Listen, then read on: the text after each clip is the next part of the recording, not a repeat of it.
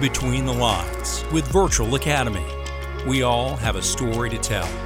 Hello and welcome to another edition of Between the Lines with Virtual Academy. We are a podcast going beyond the badge to allow members of law enforcement, public safety, and first response a place to tell their stories and also talk about the cases that have impacted their lives. How you doing? I'm your co-host Brent Hinson and listen, I know what's going to happen when you hear what today's episode is about. As soon as I say the word yoga, a lot of you are going to say, nah, they're just going to tune out. Is that that's not for me? How does this relate to law enforcement? And to be totally transparent, I've never tried yoga myself, but listen to me. I have talked with officers who have done yoga. I have heard testimonials from officers who have said it has changed their lives for the better, both mentally and physically. So today's guest is going to recount his story and explain how incorporating yoga has turned his life around. It's going to be very interesting. But before we bring him in, allow me to introduce our host, the top downward dog of this operation. He is Mr. Michael Warren. How are you, sir? Uh, I, I, I will be very upfront and honest with you, my friend. Uh, I'm a bit tired, and, and, we were talking before we were recording that uh, over the past ten days, I've been home one, and I've been on 10 separate flights. And, so I'm, I'm, dragging a little bit, my friend. You are a man who's constantly on the go. You're in demand, is what you are. Yeah. Well, as luck would have it, uh, as a result of it, you and I get to hang out for a little bit in person. Uh, next week, we'll be doing some work. Uh, actually, uh, on the day that this, this episode will be released, uh, in Shelby County, Tennessee. So I'm looking forward to seeing you and hanging out with the folks there. It's so weird. We've done so many of these episodes, and you and I and Aaron, we've only been in the same room, I think, like two times, maybe. It just we're always on these uh, virtual recordings, so it's weird when we're actually in the same room together. Weird is a good word for when we're all together, uh, but no, no more weird, I guess, really, than than our time that we spent before we start recording these podcasts.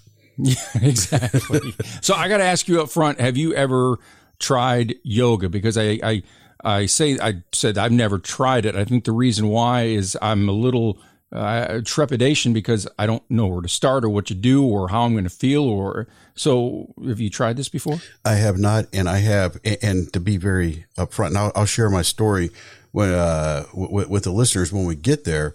But it's one of those things that that I wanted to do, but I mm-hmm. think the thing that that scares me most about it is it seems like they have their own language. And, and, when they start talking, when you see videos, it's like, I don't know what they're talking about. Well, it's like runners, you know? Yeah. You, you speak a language once you get into that space and you can kind of relate. So you just have to immerse yourself in that culture. Hopefully today our, our guests can kind of guide us along that little path so we at least have an understanding of what it is we're hearing. So uh, yeah. why don't you go ahead and introduce him and bring him out? Let's see if he can't help you and I out some. All right. I'm, lo- I'm looking forward to hearing his perspective. Our guest today was a police officer for more than 20 years and worked for both Ocean City, Maryland Police and Salisbury, Maryland Police during his law enforcement career. After a number of back injuries in 2008 and 2009, uh, he started to incorporate yoga into his physical therapy routine. And after seeing the multiple benefits yoga provided for himself, he decided to channel that energy into teaching yoga to other first responders and public safety professionals. Today, he's a certified instructor specializing in working with those in the military and first responder communities. Please welcome to the podcast the man who I hear was named 2022 Yoga Warrior, Mr. Vance Row. Welcome to the podcast, sir. Well, thank you guys. Thank you so much. What a warm introduction that was. I love it. We try. It's amazing what the internet yields, isn't it? Right, right. For our listeners, uh, you and I, uh, we, we met uh, a few years ago uh, at a trainers conference in Ocean City. That's right. So, so I want to start with you, if I could, kind of, kind of the way sure. we start with everybody. Uh, yeah. What was it? You know, at what point? What was the the deciding factor that made you decide that a career in law enforcement was for you? You know, there's there's two things that really stand out in my I'd say they're like middle school and high school age. And the first one is when I was in Cub Scouts or Boy Scouts, it was it was one of those levels, I can't remember which one. We visited the Baltimore County Police Station in Woodlawn and I got to see kind of the behind the scenes and I was like, "Oh, this is super cool." Now, I don't, I don't think at that moment I was like, "Oh, I'm going to be doing this as a career." Uh, fast forward, I want to say I was in like high school, and the movie The Fugitive came out, and I was determined to be Tommy Lee Jones. I am like, I am going to join the marshal's office, and I'm going to hunt people down through the this country. He was super cool, right? He was pretty. he was pretty ba in that movie. Um, now, what I will tell you is, when I started in college, uh, I actually started working for the summers in Ocean City, and that started right after my freshman year in college. I kind of got it kind of got in my blood. I had already been to Ocean City, uh, you know, hundreds of times before, but the idea of working locally and working for a municipality, I liked that idea more than federal. So I changed my major from political science to criminal justice, and I ended up, uh, you know, going through the the criminal justice degree. I actually did my internship with the Ocean City Police uh, through my college. Um, and then it just kind of worked out. I, I, did go to Salisbury City for a very brief amount of time. That's who hired me initially. That's who I went through the police academy with. Uh, I worked for a year there before I uh, lateraled over to Ocean City, which really had been the goal all along to go back to where I had started. Well, well let's go back to the movie for a second, because okay. after that movie right. came, because after that movie came out, uh, it actually was a very uh, big tool, um, perhaps unintentionally, for recruitment for the U.S. Marshals.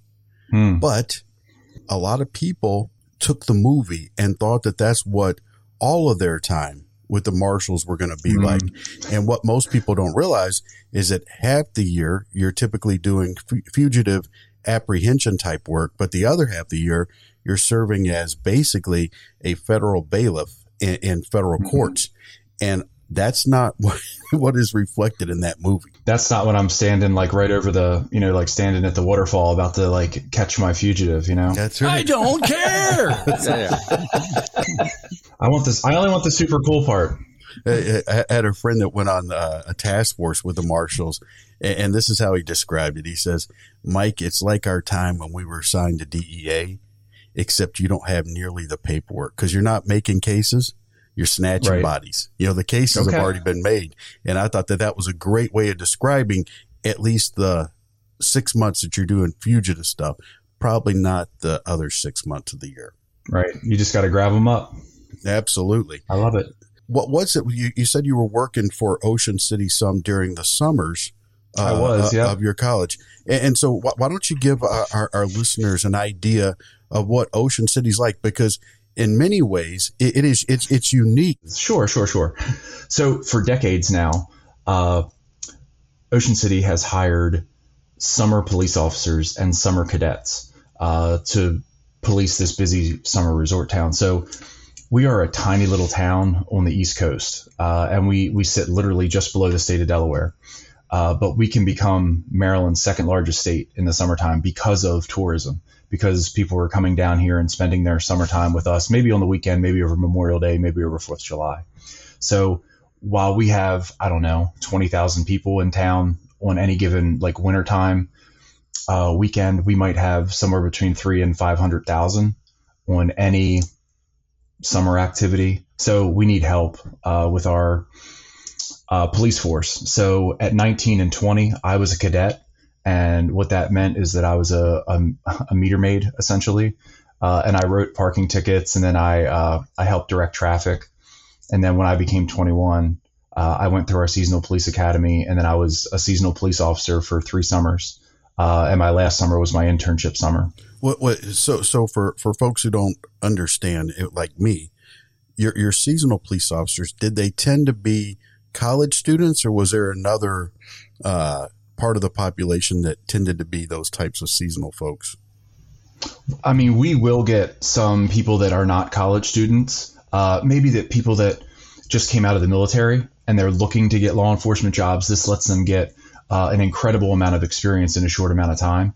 Uh, a large majority are criminal justice students because that's how we recruit. We go to colleges, and later on in my career, that actually became my job was actually being like the recruiting coordinator and the guy that was going out and talking about it. Uh, so we get a lot of people that come out of criminal justice classrooms, uh, and that's not necessarily just nearby. We get them from the state of Maryland, Delaware, Pennsylvania, Virginia, and then we get them from like 10 and 12 hours away up in the Northeast, maybe in sometimes in the Midwest, because you just can't do this other places. Uh, I'm going to put you on the spot here. Okay. Because w- would it be safe uh, to say that perhaps the Ocean City summer program was a, the police version uh, of the fugitive movie? Uh, because you, you, just described, uh, you know, what Ocean City's like during the summer, where you have hundreds of thousands of people, mm-hmm. and, and, you know, there's all kinds of stuff going on. I can only imagine when you have that many tourists that there's a lot of them that that misbehave, and that the traffic is just incredibly bad.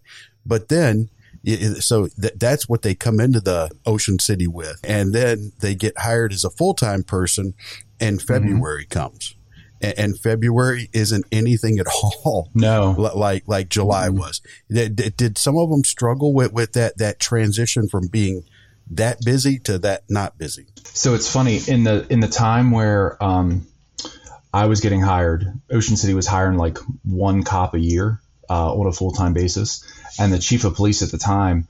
Uh, he kind of had a rule that you had to survive uh, an Ocean City winter to see if you would really stick around. Uh, and I mean, I got to tell you, I got done being a, a summer cop in 2000, and I actually got a job at a gym. And then two nights a week, I was also working overnight security at a hotel. I mean, I was going to make a go of it. I, I, you know, I liked the area. I wanted to stay down here. I just, I was just trying to land a police job. So that's kind of how I ended up in Salisbury City. It's funny how that type of city influences everything in the city from the police department. I remember when, uh, when we went to, when I went to the conference, how cheap the hotel rooms were simply mm-hmm. because there wasn't a whole lot of traffic. So anything to get people there, they were, they were willing to do to get some, some type of income going. You end up with the, the job that you wanted in Ocean City. Mm-hmm. You know, when you came into Ocean City, what, what were you hoping to do? I mean, what were you hoping to ascend to? What were you hoping to get involved with uh, during your career uh, as a police officer there? Man, I had two goals when I when I got to Ocean City. I wanted to ride a bike all the time, so I wanted to always be on a police mountain bike. just I, I worked the boardwalk for uh, every summer, uh, and I even into my full time career. And I always just wanted to get around on a bike. I wanted to be on the full time bike unit, and then I wanted to be on the SWAT team because I always looked at those guys as, um, listen, this is the best of the best. And so I want to be a part of that. So those were my two goals, uh, which I was able to achieve pretty quickly. Uh, so I got to Ocean City in 2002. I was I was on a bike immediately. Uh, I'd already been to bike school through uh, Salisbury City, uh, and then it took me two years to get on the SWAT team. For our listeners who don't know what a police mountain bike school uh, includes, because I also went to that school and uh, it was actually put on by folks from the University of Michigan Police Department because they have such a big program there. I had to do things with a bike that I didn't even do on accident when I was a kid. Mm-hmm. Right. Yeah, that's a that's a tough school, and uh, the one that still I have nightmares about and it terrifies me was uh, riding down the district court steps. Yes, uh, thank you. I mean, I, I mean, like I almost I was say you're gonna have to expand on this. You piqued my curiosity. I, I already, I almost, I almost fell off the back of that bike about six times just in that little short amount of time. That was probably like 10 or 12 steps. All right. So, bike school, it's not just like riding a bike up and down. You have to, some of the harder things that you need to do is you have to be able to ride through, uh, they make this cone box. And I want to say it's maybe five feet and then six feet and you kind of work your way down. Like you start in the six foot box and then you work your way down into the five foot box, and you have to make a complete circle. And what you really have to learn how to do is be able to look in front of your front tire because if you look at your tire, you'll fall down. Um, so that's one of the harder things that you have to do. You have to ride up and down steps. So yes. they they have you have these like parts where you have to ride up three steps and then ride down. Riding down is no no problem. Riding up I don't like it. uh, jumping curbs, uh, you know, all that kind of stuff. All right. So one of the guys that I looked up to as a summer cop, his name's Brett Case. He is now retired. He was a detective when he left. Um, I watched this guy who was a former football player. He was a tight end at the University of Maine. Uh, I guess he got done in like 91, 92, somewhere in there. Uh, big dude. I mean, like six foot six. Uh, at the time, probably 250 ish. And he could stand on a bike and actually jump the bike up onto a boardwalk bench. Woo. I mean, like impressive. And I'm not a small person, but I never tried that one because I would cripple myself probably trying to do that one. It's funny. The things that you brought up were exactly the ones that I would have said. Learning how to apply brakes while still pedaling as hard as you can, so you can do that low Mhm. speed. It, it, it was just my, my mind was screaming at me. You're fighting against yourself. You're fighting against yourself. But that was what you had to do to get through the course. Yep. Not an easy course. I don't want to do it again. No, it- it- it- when I first got the when I first got the shorts, you know, the undershorts that got the big Mhm. pad through there, you know, just getting Yep. used to wearing that, I was like, oh man, this just feels weird right here. all the time. TMI, man. So we're really we're really pulling back the, the curtain here. I mean, I had the I had the spandex ones, and then I had they were actually built into my bike shorts too. I had double the pad because my God, ten to twelve hours on a bike, whew, that doesn't feel good in the undercarriage. The the other thing that some people struggle with, and shoot, I don't even remember what the name of it was. Um, the the little things on your your your pedals that you put your feet into that it kind of locked it in there. oh, the clips. So, you know, that's real Mhm. good for maintaining control of the bike while you're moving. Uh, but I remember watching one of our officers one night. They- They were trying to come to a stop and, and they couldn't get their foot out. So all of a sudden you just see them just fall Mhm. right, right over on that. And, and, you know, when you're, when you're rolling up on people that are maybe breaking the law, that's probably not the entrance that you want to have to get No, the right. respect from them that you, you, you want. You know That's what I more mean? Police Academy, the movie, than actually coming from the Police Academy. That's right. That's right. But it was entertaining. it was entertaining for those guys and it was entertaining for me, not so much for the officer that was involved in that. What was the, the primary use of the bikes, uh, when it came to the department? What were they used for? Sure thing. So in the summertime, we have we really have two districts. We have a southern district, and the southern district works the the south end of Ocean City, which is geographically not a very big area, and predominantly that is handled by police bicycles. And then we have a geographically larger area, which is considered our northern district. And at the time, that was about 130 streets, and that was all handled by vehicles and stuff like that. So a lot of what I was doing was uh, peace and good order crimes, disorderly conduct, alcohol violations. Uh, we have a lot of local ordinances and things like that that we're asked to enforce. Uh, so that's really how I spent a good amount of my time. You have to be able, you, you have to be comfortable to interact in large groups of people, uh, and especially large groups of drunk people, because I worked from 10 o'clock at night till 8 o'clock in the morning for a lot of that. And I mean, ain't ain't nobody sober at that point. It, it's a great tool. Uh, but, but it's also a tool that, that perhaps some agencies use, but they don't train their people very well. Uh, because it requires different tactics. Yeah, it does. Uh, than, than if you've got a patrol car. I agree. Uh, I mean, with a patrol car, you've got some cover if there ends up being some type of use of force. With a bike, Yeah. you've got a distraction. And, and I'm all for, I'm all for those tools. I just think that as a profession, and I'm not speaking about Ocean City, here, I'm talking about oh, as a profession, we just need to make sure that our people are prepared to deal with what they are likely to encounter when they use those tools. That's true. Uh, you are you are much more exposed uh, the entire time you're on that. Uh, you know, when you're in a patrol car, you're certainly surrounded by protection. Or, or at least perceived protection, right? Yeah, right. I, I- I did enjoy about the bikes was the the readily accessible ability to speak with people that you were going past or coming up on. We're in a patrol car. You have to go through, you know, rolling your window all the way down and s- slowing down because you typically are going faster. And it really did seem to get people, get our officers closer to the public than perhaps those in patrol vehicles. Yeah, it's true.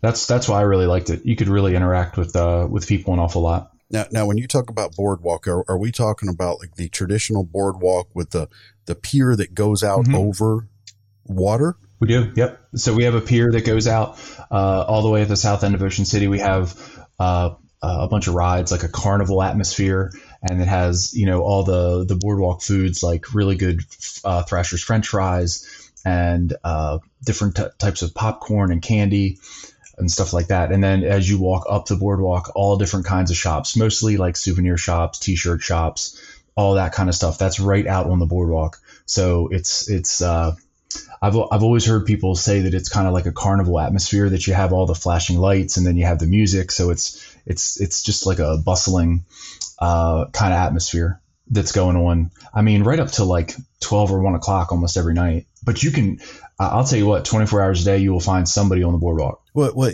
and, and I guess that, that's where I, I guess I have a little bit trouble understanding how, how hard it must have been for you to work there because in my jurisdiction, we, we were the host for the Michigan State Fair. Mm-hmm. So, you know, there was about a week period each year where we had that carnival type atmosphere in this geographically situated uh, place. And, and, we use bikes a lot there because you can get through uh, a, a lot easier than even with like a golf cart or anything like that. But when you're talking about you, you're doing that thing over and over and over again. Yeah, yeah. And it's routine feeling for you. But the people who are there, that's probably their one week of vacation that they're there for that year. That's true. It almost seems like it would be, and Brent, I hate saying this. I think it'd almost be like being a roadie. At some point, you know, if you're, if you're going on on tour with a band, no matter how much you like the band, when when you're on show 22, you're probably tuning some of that stuff out that you were listening to at the beginning. So, as an officer, how did you make sure that you weren't tuning out the things you know, with all the flashing lights and noise and giggles and you know, good smelling food. How, how did you how did you make sure that you were staying aware of what was going on to make sure that you were safe and that the public was safe? I mean, we had to we we constantly would have to uh, kind of have reminders in our roll call sessions and and and have little side conversations with each other just maybe maybe like little pep talks at times because what I will share with you is we don't work 40 hour weeks uh, because it's a busy resort town, because there's always people here, we were working 50, 60 hour weeks. And, you know, complacency is where you get problems. And when you're tired, you're just like, oh, I don't, I don't want anything to happen in front of me. I don't want to, but you have to stay alert. Uh, so we would kind of have to have these little pep talks with each other. Uh, maybe you even have to have them with yourself at times, uh, just to kind of encourage, hey, look, don't let your guard down. And and I agree with you that everybody that comes, I mean, like they spent a lot of money to come down for Ocean City for, you know, maybe a weekend, maybe a week. Uh, so it's incredibly expensive. And then when they come down to the boardwalk, maybe they only take one or two nights of that. So they, they definitely want to have a pleasant experience. So there's a part of us that, you know, there, there's a, there's certainly a part of me that was enforcement. And then there was also a part of me that was like, Ocean City ambassador, kind of like uh, being being able to say, uh, you know, yes, here's where you can find this, here's where you can find this, and the beach is right over there, and you know all those kinds of things. I have to admit, I misspoke. I said there's a lot of people doing these these things, and the truth of the matter is, uh, the majority of the people were they're just there for a, a, fun time, often with their families. Yes, and, and and and your your job is to make sure that they have a safe time Mm-hmm. And uh, that's dealing with the people that perhaps drink too much or come down for nefarious reasons. Basically, you're Dalton in Roadhouse. That's what it amounts to. You know, you just got to, you know. okay. All right. All right. Uh, on a bike. On a bike. On a in bike. shorts. with, with, you know, padded stuff inside. That's all. Just throwing. Mm-hmm. I'm glad you brought up the work week thing because as much as you wanted to work on a bike, working 50 and 60 hour weeks and incorporating the bike into that, that that had to wear some on your body. Oh, it sure did. My uh, it was about the so we have special events and we have all different things that happen, especially you know Memorial Day, a little before Memorial Day, and then all through June we have uh, successions of senior weeks. Uh, so we'll have three or four of them a summer, and there gets to be a point where your fuse starts to get a little short because you don't have much rest. Uh, you know, you might be on your sixth day of six, and maybe you're going to have one night off, and then you're going to go back and you're going to do it again. Uh, I mean, listen, it's it's it's great and all to get that amount of money, but your body is just not rested, and that that's stuff that I learned like later on in my career. You know, I, I just thought that was what I was supposed to do. That you know, I'm I'm just supposed to work my ass off. My my wife used to call herself a summer widow because she wouldn't see me for the better part of two months. That from the middle of May till the middle of July, uh, like we'd she would sometimes like come into work just so we could see each other and just so we could have dinner because we're like ships in the night. But that's just the way it was, you know. And I, I, I don't know that I knew any better, so that's just kind of how I went about it. it. It has to be incredibly hard. I mean, as I said at the beginning of the show, the previous ten days I was on the road, nine of them. So that one day, uh, you know, I had to get everything done at the house that needed done. Mhm. I need to do laundry because I had to repack. I need to visit with my wife and my kids, and and needed to do work around the house. And it, it's it can be hard on a family. It can Yeah. be hard on a family, even if you're still coming home, because it really you're only coming home to shower and, and to get some food and, and to sleep. That has to be hard on a family life. And when it's hard on a family life, that can make it hard on the work life too. Oh, 100%. And I, and I know people will, will always say, well, you can't bring your personal life to work and you should never bring your work life home. But the fact of the matter is they bleed both ways. Absolutely. We, we are not robots and you can't just leave, leave that stuff behind. Um, it's always going to go both ways. And I mean, I, I would bring home the work stuff pretty, pretty constantly. My wife and I, so we didn't have kids. So we didn't, we never had the kind of like the, the co-parenting part, the, that component of trying to watch them while working shift work and stuff like that. But she always, I mean, she like had a normal people job. So she worked like eight to five, Monday through Friday. And everybody else that I knew at that point, we all worked shift work. We all worked like an evening shift or a midnight shift, or they worked in the bars. And I, I mean, Amy was the only one that worked like a normal human being. and the rest of us were just, you know, whatever. So she was always like, "Oh, we're going to go out on a Tuesday night." Yeah, because that's the weekend for us. That's prime time right there. That's when I can get away from the job. But but but you, you know what though? Uh, some people would say that that not having kids made it easier, but I would propose that at least for her, it made it made it more difficult because it can get incredibly lonely when you know all of her friends, uh, their their spouses, their significant others are with them, right. and, and you're you're out. You're out working. You're you're doing what you do for just for extended hours and at goofy hours of the day. And she kept herself busy for sure. She always has had hobbies. She's always had a, a very good friend group, uh, and some of those are police related, some of those are not. So yeah, we, she she actually made her mind up at very early in my career. She's like, I'm not going to worry about you overnight. Uh, I just can't because I, I need to make my peace with the fact that you'll take care of yourself and you've got a bunch of friends that work with you that'll take care of you too. Because otherwise, she was going to worry herself sick and never sleep. That that's a great outlook right there. And, and, you know that that's the kind of stuff that really should be taught to family members in, in our police academy. Yeah, I agree. So that fam- family members coming into the uh, coming into the business, the family business, that they know that there are coping mechanisms for it. Brent talked about uh, some back injuries you had. What, what can you share with us about those and how they impacted you? So I hurt my back twice. And when I say hurt it, I ripped the bottom two discs in my spine. So L4, L5, L5, S1. And I did it twice, almost a year to the day. Once in October of 08, once in October of 09. Um, not work related, either one of them. Uh, well, So, so there's no good maybe. stories.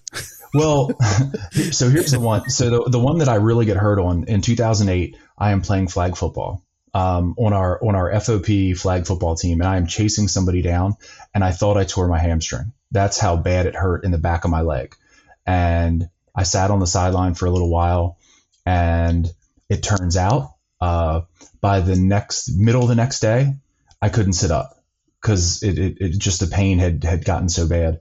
Um, my back is so bad at that point that I can't stand for more than like 10 seconds.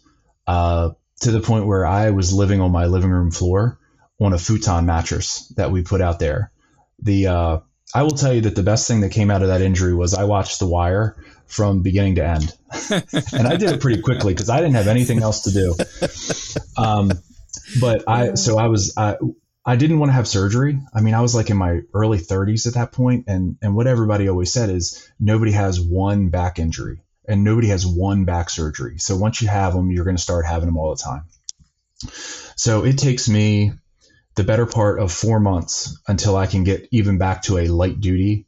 I think I had I think I was on restricted duty then for like another six months till they'd let me wear a belt again. Uh, so it took almost a year to come back, and two months later I do it again. Now this time I had surgery. and the surgery happened the day before Thanksgiving in 2009. And it was crazy because right after the surgery, I could sit up and I was like, this doesn't seem right. uh, but I was fortunate at that time. That taught me a lot of interesting things. It sucks to be hurt. There's one. Um, it uh, it's pretty lonely at times because you're kind of out of sight, out of mind. And you know, I'd have I had a couple friends that would stop by. I had one friend in particular that would bring over munchkins and coffee, and we would do that at least once a week. I had surgery before. I know what you're talking about. I had surgery before, and I would lay in bed. My wife and my son would leave for the day, and it felt like I wasn't a part of normal life anymore because I was home rehabbing. My my wife would so she would like anything that I was going to eat or drink, she would try to put it in one spot um, and just be like, "What do you want to do today?" And she would try to make it where I don't have to go very far to get it.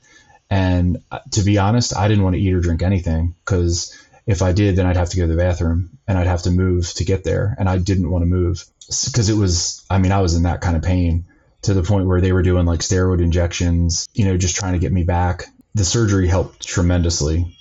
Uh, and then I have I have gone to a chiropractor ever since. Uh, and I I mean like this is still what 15 years later I go every two weeks. I just went this morning, and it's maintenance because I want to keep everything in check.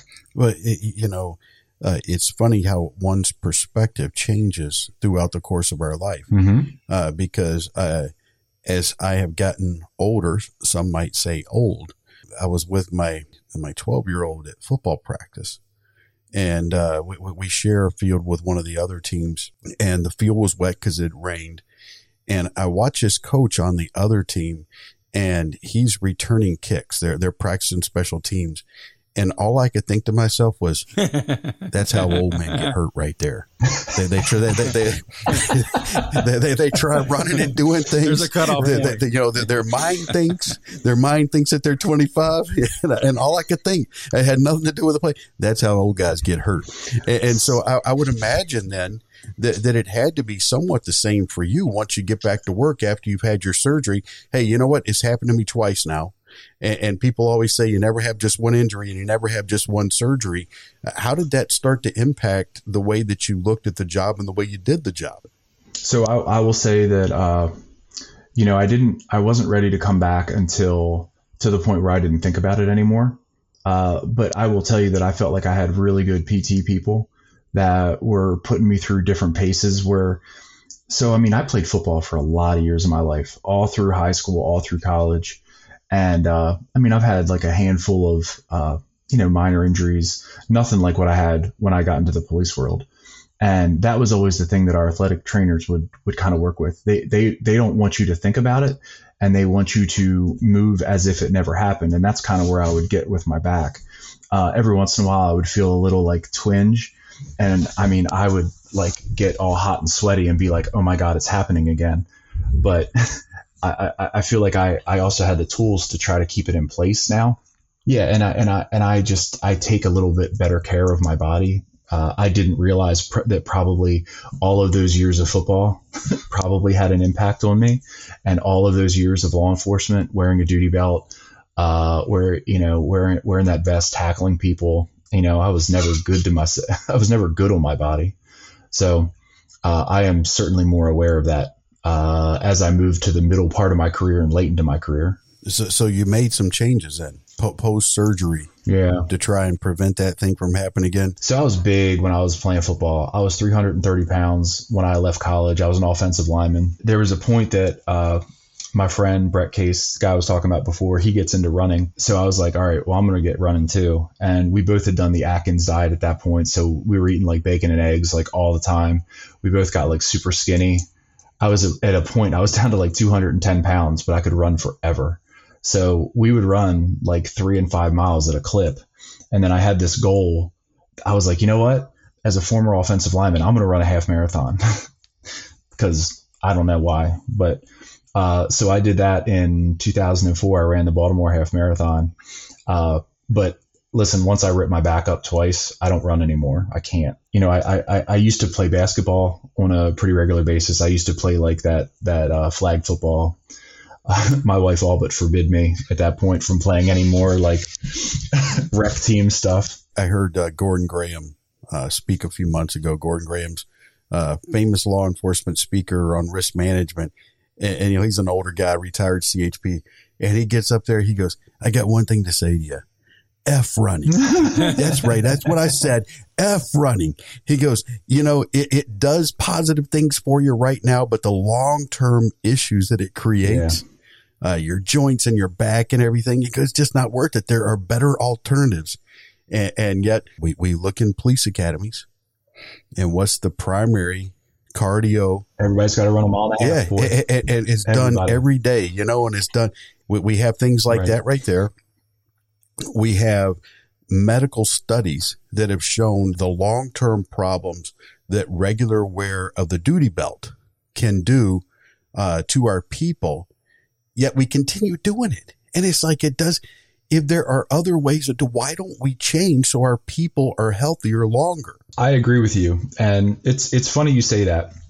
So like 12 years ago, I was on our joint labor management team and I brought up one of the first things because I had hurt my back. You could only wear suspenders at that time if you had already hurt your back. And I'm like, why are why are we doing this as an afterthought? Why do you have to get hurt first? Why can't we do something that's preventative? And they were like, you know what? I like it. And then and then I guess I went crazy because I was like, what about outer vests? And they were like, no, no, no, no, no, no. oh yeah. No. It's like you asked for their firstborn so listen, fast forward, and and and, and honestly, the, the, the answer that was given to me is no, no, we're a resort town. We can't look like that. Oh, okay, so you're worried about the image and not the people that you have working for you for 25 years. Super, thanks. so as of this year, all of our cops are in outer vests. Nice. So it only took 11 years. With your football background, uh, you, you know, when you look at offensive linemen today, nearly every one of them are wearing these knee braces. And, yeah, yeah. And, and, they do that not because most of them have had the injuries, but because they're trying to prevent the injuries. Yeah, yeah, yeah. Yeah, a lot of it's preventative. Yeah, and but they don't want them. They don't want them to cra- the. They don't want them to come sideways and crack each other's knees. Exactly. So, but but you couldn't wear suspenders until you'd already been hurt, which made you more mm-hmm. susceptible to get, getting hurt in the future. How, how, much could we have prevented if we would have had just that little change? Right. Tell tell me about how it is that you ended up leaving law enforcement, how you retired. Sure. Because as I understand it, you weren't ready for it. It was it wasn't planned. No, that's right. That's right. So in late 2016, um, I was actually riding my police bike uh, during a special event weekend, and I unfortunately hit a like a crack in the sidewalk, and I flew over the handlebars and I whacked my knee on the concrete what that did is it tore my patella tendon, which I didn't know at the time. And I, I just thought I just had like a bump, you know, and a little bit of road rash. And I, so I got back up and I, I just kept on working. Uh, and I made it like another two hours and then my leg locked and I was like, uh oh. So I did something bad. Fast forward, I go to the emergency room that night. Uh, I end up having reconstructive surgery on my knee about three weeks later. And the lasting thing that happened as a result of the, and they're not sure if it's from the impact of the fall. They're not sure if it's from the surgery or the rehab or the immobilizer, but for whatever reason, I have nerve damage in my peroneal nerve in my knee that'll never go away. And what that does is it makes my left foot burn all the time. And if I try to wear socks or shoes or anything compressive over my left foot, it just it exacerbates it and it starts to pound and throb. So it's actually easier for me to be in like bare feet or flip flops, which I guess as Ocean City cops, we could probably be in flip flops, you know, because we're beach cops. But uh, unfortunately, no, that that that wasn't working out for me. So so about three years later, my workers' comp claim ends, and the police department and the town didn't really know what to do with me at that point. Uh, and they, I just kind of sat in this limbo for the better part of three more years. So it was last summer that our new city manager, his name is Terry McGean, came up with a suggestion because I had proposed that I buy out my last three years and I just retire now. And he said, I would like to make you a dispatcher. I want to keep you in the pension system. I don't want to lose you as a city employee. And I mean, that, that was nice to hear for sure. And I have like started a whole nother life. Uh, so I'm I'm still as part of my my public safety career for the town of Ocean City. I just happen to go and be a police and fire dispatcher. So I've been there for about a year. Uh, just passed my year mark, and I've been doing a lot of police dispatching. I am new to fire dispatching, so I've just been doing that over the last month. So just just trying to learn everything. So I can do anything in the room. That if if somebody calls out, if somebody's sick, that I can I can jump in and I can do anything. We had a recent episode where we talked about how people often struggle making a transition from their dream job, their career, uh, into some other job, whether it be civilian side or whatever. And it's difficult enough to make that transition when you're planning for it. And this happens a lot in our, profession when people are forced to transition because of injuries or, or that type thing that can play havoc on people's minds. I agree. But listen, I, I, came, I came into this right here to be the police.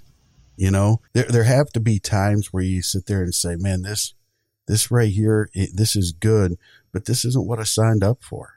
You know, that this isn't what this isn't what I saw myself doing 22 years in. There's there's a there's an interesting point here, and what I want to share is I talked about the amount of hours that I was working, and in the later part of my career, the way I finished my police career was as our uh, polygraph examiner. I was our first one. I was the one that built our program. I had an incredible amount of work to do, and it was mainly applicant work. I was working those 60 hour weeks, not just in the summertime anymore. I was doing it in the winter and then through the spring. And then I would still go back to patrol and I'd still work it. So I was doing it like eight or nine months a year. So interestingly enough, in June of 2016, I come home on like a Sunday morning. We I just worked all night and I said to my wife, I don't think I can do this anymore. I just I've I've just about had it.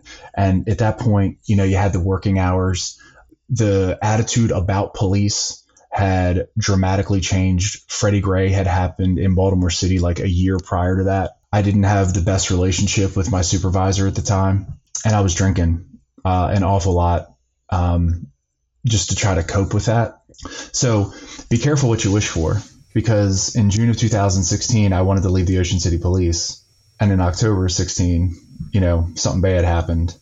Now it takes a couple years beyond that until I actually realize it, but again, be careful what you wish for because I did leave. It just took me five years to or six years to do it. Go back real quick, just so people have an understanding. Sure. Uh, polygraph examiner. That that's that's j- just the yeah. basic school on that's incredibly intensive and long, isn't it? Yep, twelve weeks. So I went to, I went to school for twelve weeks on an army base in the middle of Pennsylvania, uh, and I mean it's the hardest school I ever went to, and we were we were so terrified that we weren't going to pass our first test. Uh, and, and by pass, you had to get an 80% or better. And I mean, like we didn't sleep. And I think the first test was 10 days in.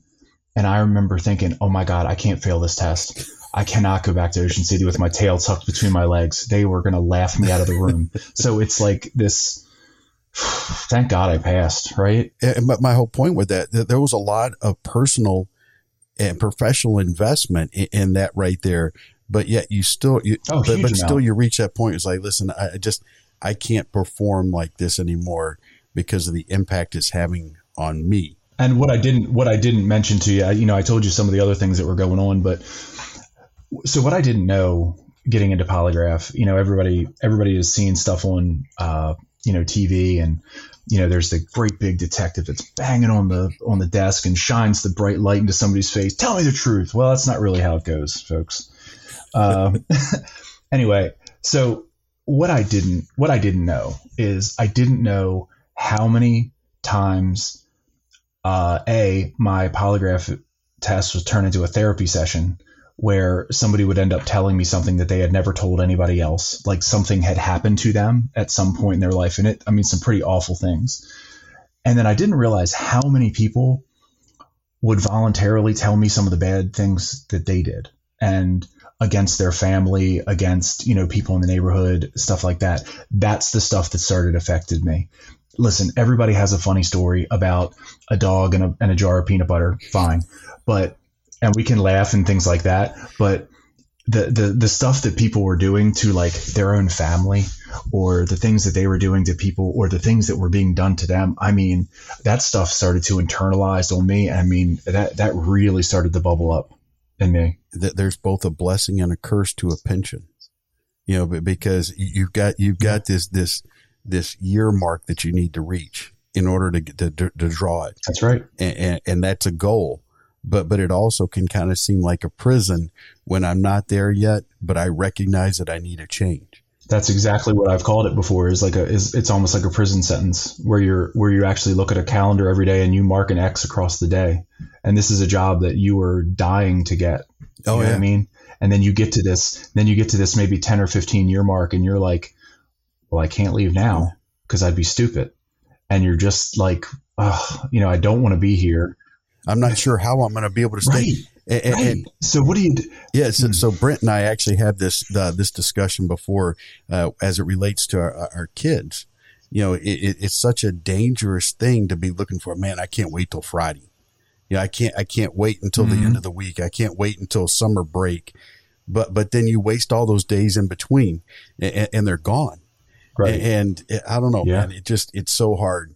But, but you got all this stuff going on at, at what point does yoga come in uh, to the picture? Okay, so I told you a little bit about what was going on in my life in like 2016, uh, and then I get hurt.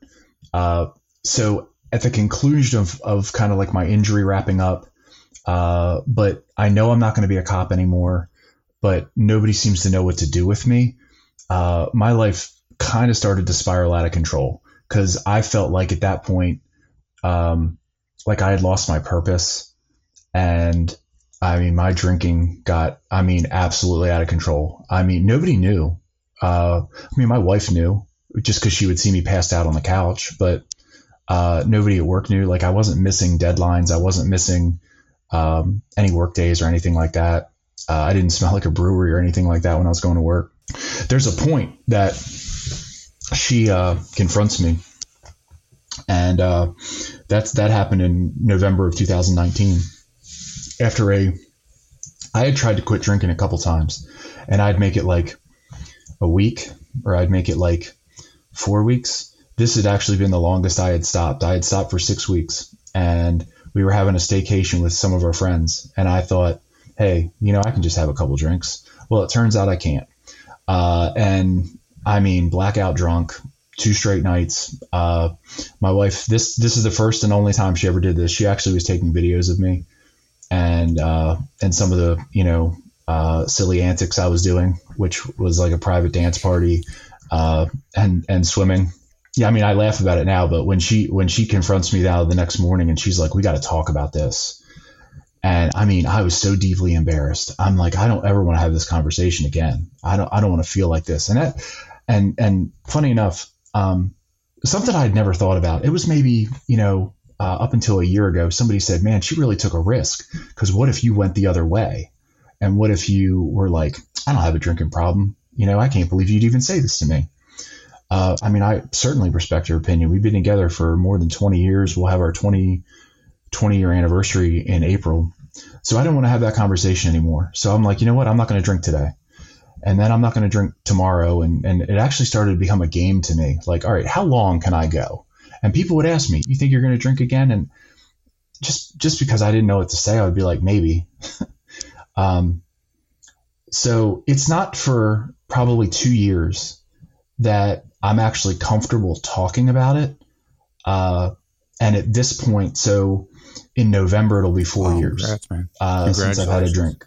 And, uh, Thanks. And so what's nice now, because I don't, I didn't do the traditional AA route. I just uh, kind of white knuckled it at times and was just like, I'm just not going to drink. I'm just not going to drink. And I just, I wouldn't be in a bar. I wouldn't be around it. But you bring up a good point because it sounds like you were able to do your job while drinking. And I would assume there's a number oh. of people out there that are functional alcoholics that are able to get their, their jobs done, but they're, they're killing themselves. Oh, 100%. Hundred percent. And what I'll and what I'll share with you is, listen, when I look back on it, I had a drinking problem long before 2016. I did not drink a healthy amount. Like I couldn't get enough. Now, it always made the night fun. But there gets to be a point, and this is this is where it became started to get like borderline dangerous. Is 2018, 2019. Like I'm taking some pretty high powered uh, medication because of being hurt and stuff like that, and I'm still drinking that way, uh, and still to the point of like blacking out a couple days a week. Um, so yeah, no, no, no good was coming of that. Okay, so you asked about yoga, so here goes. um, within a couple of days of that, I actually go to my first ever studio yoga class, and I had never been in a studio before. I had done it uh, as part of rehab, and if you're familiar with the P90X series, that was the first yoga I ever did, and oh my god, if if you've done that, it is not relaxing. It is not Zen like in any way, shape, or form. It is a brutal workout for 90 minutes. Anyway, so I thought that I couldn't go to a yoga studio. I am a former football player, former cop. I'm six foot four and I'm 270 pounds. All I'm going to say is I stand out when I go to a yoga studio now. Uh, so yoga pants alone, I go. Uh, so right, but I mean, I listen. I got nice legs, so enjoy the show. Oh, um. Anyway, so I go to my first one, and I'm like, "This is incredible."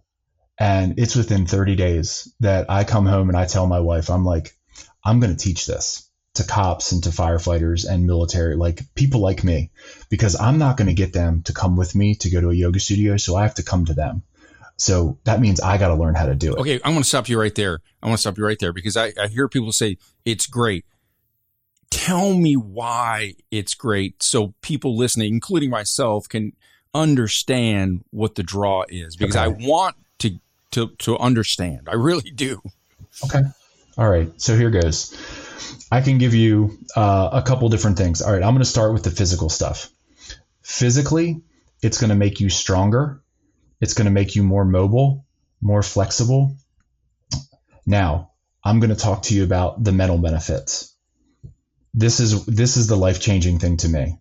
It allowed me to get rid of all these negative emotions that I'd been carrying around, all of these feelings that I had, all of this stuff of self-doubt, all of these, you know, I was really beating myself up at the time. It allowed me to start being able to get rid of that. It allows you to start living in your present moment. So, a lot of our problems are because we're living from the neck up. It's because we we keep worrying about things that happened 10 minutes ago, 10 weeks ago, 10 months ago, 10 years ago. Or you go the other way and you worry about shit that maybe never happens ever in your life. Maybe a year from now, 5 years from now, 10 years from now. Look, all that becomes important in the practice of yoga is right here, right now, on that mat. And it's very hard to let your mind start to drift away when you move through some challenging poses. Now, the power of your breath is really where it comes in. Your breath is the bridge between your body and mind. The reason that we live in the past and li- and try to live out into the future and don't live in the present moment is because you're all wrapped up in your own mind. Using your breath, bringing yourself back into your body, noticing how you feel, noticing where you're carrying tension, deliberately breathing, and using this purposeful movement, it starts to allow you to get out of your head and get back into your body. That's the magic. Now, to be fair, listen, a yoga class is wonderful, okay? Especially if I teach it, just saying. but where the real magic happens is when you take that, when you're in some pose that maybe I'm twisting you up like a pretzel and I'm asking you to use your breath and I'm asking you to maybe lean into that discomfort it's when you take that mindset and you take it off your mat. And the next time that you're in the source of a conflict or you're in the source of something that feels like you're stressing out, that you start to use your breath to be able to down regulate your central nervous system, to be able to use your breath to slow your heart rate down, to slow your brain down, because that's when you're going to make good decisions. You're not going to make good decisions when you are in your sympathetic nervous system constantly. And that's that's the problem. When you're so amped up all the time when you have a fuse that's like an inch you can't make good decisions and you're going to be constantly reactive. So yoga calms all that down by tapping into your parasympathetic nervous system. All right so people are listening right now and they're saying yeah but yeah but how can you combat the yeah, but I'm too old. Yeah, but I'm uh, out of shape. Yeah, but uh, I I won't learn it properly. How do you combat okay. that? Because I know that's what sure. they're saying. Because well, I'm saying right now, my head. All right, so the, the the, the the practice of yoga is so beautiful because it will meet you wherever you are, and maybe maybe you listen. Everybody says, "Well, I can't touch my toes, so I can't do yoga." I don't need you to touch your toes, and maybe you reach towards your toes, and you know, listen, maybe in a couple weeks maybe you touch like your pointer toe down to your to your uh, big toe for the first time and you get really excited about it. Listen there's all kinds of ways that we can do this from a chair. There's all kinds of ways that we can do this if you're missing a limb. Yoga will meet you where you are. Uh, it's all about breath work. It's all about a little bit of um, deliberate intentional movement. Um, and it's really really good for your head. Well it, it seems to me that that yoga that that perhaps and you just use the word that one of the best words to describe it is intentional. And that's one of my favorite mm-hmm. words. I mean, it's intentional breathing and intentional thoughts and, and, and intentional movement. And, and but I, I, will kind of echo a little bit what uh, Brent said. So, what would you say to somebody like me who is considered taking it up, uh, but is scared about going in there and looking like an idiot because I don't know the phrases and words and stuff they're saying? Okay. Well, so if you want to, and I offer this to anybody, uh, I would be happy to teach you like through Zoom uh, for your first class, just so I can break down some postures for you and tell you what to understand. Now, so mo- most yoga teachers are taught pose names in Sanskrit. I don't use a lot of Sanskrit because I don't want to lose you. I will use probably the English translation of it, but I actually go one step farther than that. Um, I don't just call pose names. What I like to do is is I'll tell you to look at your foot and I want you to turn your right foot towards the top of the mat. I want you to bend your right knee a lot. And then, you know, once I get you there, okay, this pose is called. And then get you to really learn it. What I've found, and I didn't, this was not my intention uh, when I got into this was I just kind of fallen into teaching a lot of beginners. I like to be people's like first time because I know if you take a class with me, you'll come back because I'm not going to lose you. Uh, and I play music that you're going to recognize. You might even start singing along because God knows I do sometimes. um, but it's all about it's it's not about standing on your head. It's about some breath, a little bit of movement, and a lot of mindfulness. That's that's really the that's really where I'm going to go with it. Um, you know, eh, for anybody that's listening, if you find maybe just a regular yoga studio that has a beginner class, there's where you go. I don't. So my first ever studio class was in a hot yoga studio, which I loved, but I am a sweater. So I was a puddle at the end of that class. I mean, I love it, but I don't know that everybody else is going to want to be do yoga in a 90 to 100 degree room. Please tell me you play uh, Bend Me, Shape Me Any Way You Want Me by American Breed on the playlist well, somewhere. All right. Well, I'm hearing a request here, so that okay. means in your first class, we're definitely using that one. I just made a I just made a new playlist last night. It's all like it's all like 70s funk music, and I don't know. I just kind of felt right as we're wrapping things up here, I, I, when I was getting a few, this was a few years ago, when I was getting ready to turn 50, uh, I told my wife, I said, Hey, uh, I feel like as I'm reaching this stage of my life, I need to expand who I am and what I am. And she goes, What do you mean? I said, Well, I've come up with some things that really are outside my comfort zone that I'm considering because I, I want to continue growing. And she goes, All right, well, what are you talking about? I said, Well, number one, uh, I was thinking about uh, learning how to play the guitar. And uh, I said I was also thinking about uh, getting a body piercing, and uh, I was also thinking about maybe getting a tattoo, uh, but I was also thinking about maybe taking up yoga. And she goes, "Okay, the body piercing's out." I said, "Oh, thank goodness." I said, because, you know, it's just like, you know, if you have a multiple choice test, there's always a throwaway answer and you got it right off the bat. So we're good. And, and, she goes, I'm not so sure about the yoga. And I said, you know what? I, am kind of kind of doubtful about that too because I don't think I could pull off the yoga pants. I'm, I'm not built for yoga pants. And, and, she goes, I think you should learn to play the guitar. And I said, Well, that good. That's a twofer. And she goes, What do you mean? I said, You can't play the guitar without a, a tattoo. So I get both of those things right mm-hmm. there. But but in all seriousness, at this stage of my life, one of the things that I'm concerned about because of all of the physical trauma and the mental trauma from our career, I think that being more flexible and being more mobile would be good for a man my age. And, and then you add in the whole mindfulness piece. It seems like now that I've reached the stage where I have reached the pension, that I want to enjoy it for as long as possible. And it seems like that this yeah. would be a good tool for anybody, but especially those that have been in law enforcement to ensure their, their health and mental well being long after their career's over. So there were some some studies that were done, and I remember when I went through my supervisor school, and that was in 2012. Um, we decided, my group decided we were going to do something with wellness. Uh, and this is this is before like officer wellness was really like a, a buzzword or anything like that. And the most disturbing thing that I saw in that that I, I still just can't forget is like the average police officer lives five years after retiring. Can you fathom? I mean, spending 25 years devoting your life, pouring your blood, sweat, and tears into your agency, and what do you get? Five years. That sucks. You know, I, I, I really want people to thrive in their retirement. Listen, you you worked your ass off, so I want you. I, I, heard somebody say this once, and I love it. I want you to bankrupt your municipality. I want Amen. you to live so long into your into your pension that they are like, what? I mean, like we still got to keep paying this yeah. guy. I want him to change that the rules so, because I'm so long into it. You know what I mean? I'm sorry about the people for yeah. future generations, but I want there to be a Michael rule. But but but but uh, also. Mm-hmm I, I, I, I think there's a big importance uh, in recognizing there's a difference between surviving and you the word you just used was thriving in, in our retirement yeah. years.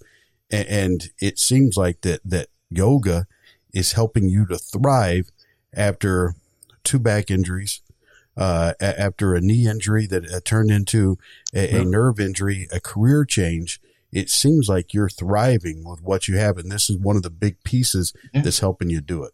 If I don't find this, I'm not sure where I would be. Yeah, I mean, certainly drinking, uh, you know, was was a was a big part of it. But this, this I mean, like I am. If you can't tell, I'm uh, incredibly passionate about this, and and my wife would tell you, and pretty much anybody that knows me well, I don't do anything a little bit. So I mean, like I'm all in on this, and I I, I want to teach this to law enforcement officers. I want to teach it to firefighters, military. You know, the the the the underlying current of this, the reason why it becomes so important to me is because of the suicide rates yep. in first responders, in the military. And I mean, they're especially bad in law enforcement. They're especially bad with military folks.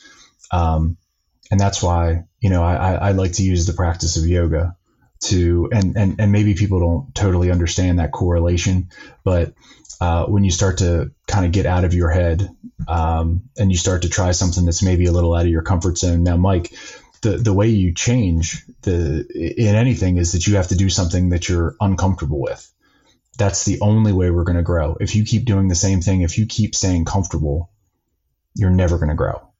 So, uh, you know, it, you should sign up for that yoga class like this weekend. Stagnant. Yeah, that, that, that, that's what I, that's what I worry yeah. about becoming. I worry about my mind becoming stagnant. I worry about my body becoming stagnant. And, and that stagnant's not a good word to, to team up with, uh, retirement life. You know what I mean? That's right. That's right. So now's the time for you to, th- this is the way I describe it is you should do the stuff that lights you up. Yeah. Like the stuff that right now, the, the, the, when you're like, when you talk about it, like you, you're going to go learn the guitar like it lights your heart up and you just start to smile and you're like, oh my God, I can't wait to play Led Zeppelin Stairway to Heaven. Yeah. I don't know. I don't know why that was the first thing that came to mind. It's like I had the, the, flash of I, I had the flash of like Wayne's World uh, from the nineties. No stairways. Yeah. But if people wanted to find out more about the stuff that you do, what what how how can they find out more about that? Easiest easiest way is through my website, and that is uh, yoga-rescue.com. And that's got all my contact info. That's got all my contact info. It's got my phone number that, you know, it's got my email. It's that, and you can directly, you can directly contact me through the website. Uh, I am on Facebook. Uh, I'm on Instagram, and and what I'll do is, if it's okay with you guys, I'll send all that to Absolutely. you, and then you can maybe po- post it with the episode notes or something like Ab- that. It'll be right there in the show notes so folks can find you. Yeah, it- but because uh, you know, I, I would be willing to bet that there's a lot of people out there that are like Brent and I that that are interested, but we're we're perhaps more apprehensive that it doesn't outweigh the interest, Yeah, and so it seems like you would be a good person to talk to. I got to tell you that the next the next thing that I really have on my plate to do is uh, I want to start making some short videos and put them on a YouTube channel that uh, Mhm. like because we don't live around each other. So it's not like you're going to come to the studio and practice with me. I mean, we can certainly do something through Zoom or something like that if you guys want. But I want to make like More accessible. And, Yeah. maybe 10 Yeah. or 15 minute videos. Right. For everybody else. I'm not going to make 60. I mean, I'll make a 60 minute, but most times people are to be like, I don't have an hour. So if I, if I just make 10 or 15 minute videos, then uh, I can share that with other people and they can kind of maybe see. Cause I think that's part of it. I, tr- I try to share stuff on my Instagram that is like, look, this is this is the kind of stuff that I'm doing. This is these are the kind of poses and, and stuff like that. I try to break stuff down j- just to show people because I think people get in their head and they're like, this is what I think it's going to be, and it's it's not. is is is my point? Like I'm not going to bang a tambourine. I don't wear robes and I don't you know chant om for an hour. There's no incense or anything like that involved. right. Yeah no, no. It's I I, I I I try to keep the hippy dippy stuff to a minimum. Uh, I'm just going to say, uh, roll call yoga. That that that should be Okay. that should be your video series right there. You know that that that 10 to 15 minute deal right there that they could do at a roll call or on somebody's lunch. Mhm. You and I we can talk trademark Yep. later. But anyway, Okay, uh, all right. I think that, that that that's a great idea. Fantastic idea. Hey man, we appreciate you taking time to be here uh, today, and thanks for reaching out to us. Yeah, it's great. Uh, it was good uh, good talking with you again. Awesome. And Thanks uh, for having me. Hey Brent, Seriously. I, I, I'm intrigued, man, because I- I'm serious. I, I think that I would be much better off all around if I had something like this to, to help me along. It's like anything that you don't know about. You know, it's like that initial. You just got to try it. Once you try it, you become invested in it. I have to say, Vance was very open, transparent, and I think that lends itself to people buying into what he's talking about. And he's being very genuine and honest. So I hope people that are listening that maybe came into this episode thinking, nah, yoga is just for, you know, this bunch, that they really hear his story and they say, no, maybe this can help me. So seriously, go to the episode page, find out more information about him, and do the thing. Don't just talk about it, do it. Absolutely. And, just throwing a couple things Yeah. out there. Uh, we, we can talk about tactical yoga. We can talk about trademarking that because people are more willing to do that. And, Okay, and maybe got it all. maybe some uh, yoga pants with MOLLE attachments to it. Just throwing her. Uh, it's, it Oh, might there get we more go. Okay. This, it- this is an idea factory, Yeah. Brent. Yes, just it saying. Yeah. Thank you for uh, telling us in your words why it's been so beneficial because I think people really do need to hear that kind of thing. I agree. Thank you. I appreciate you guys. Thanks.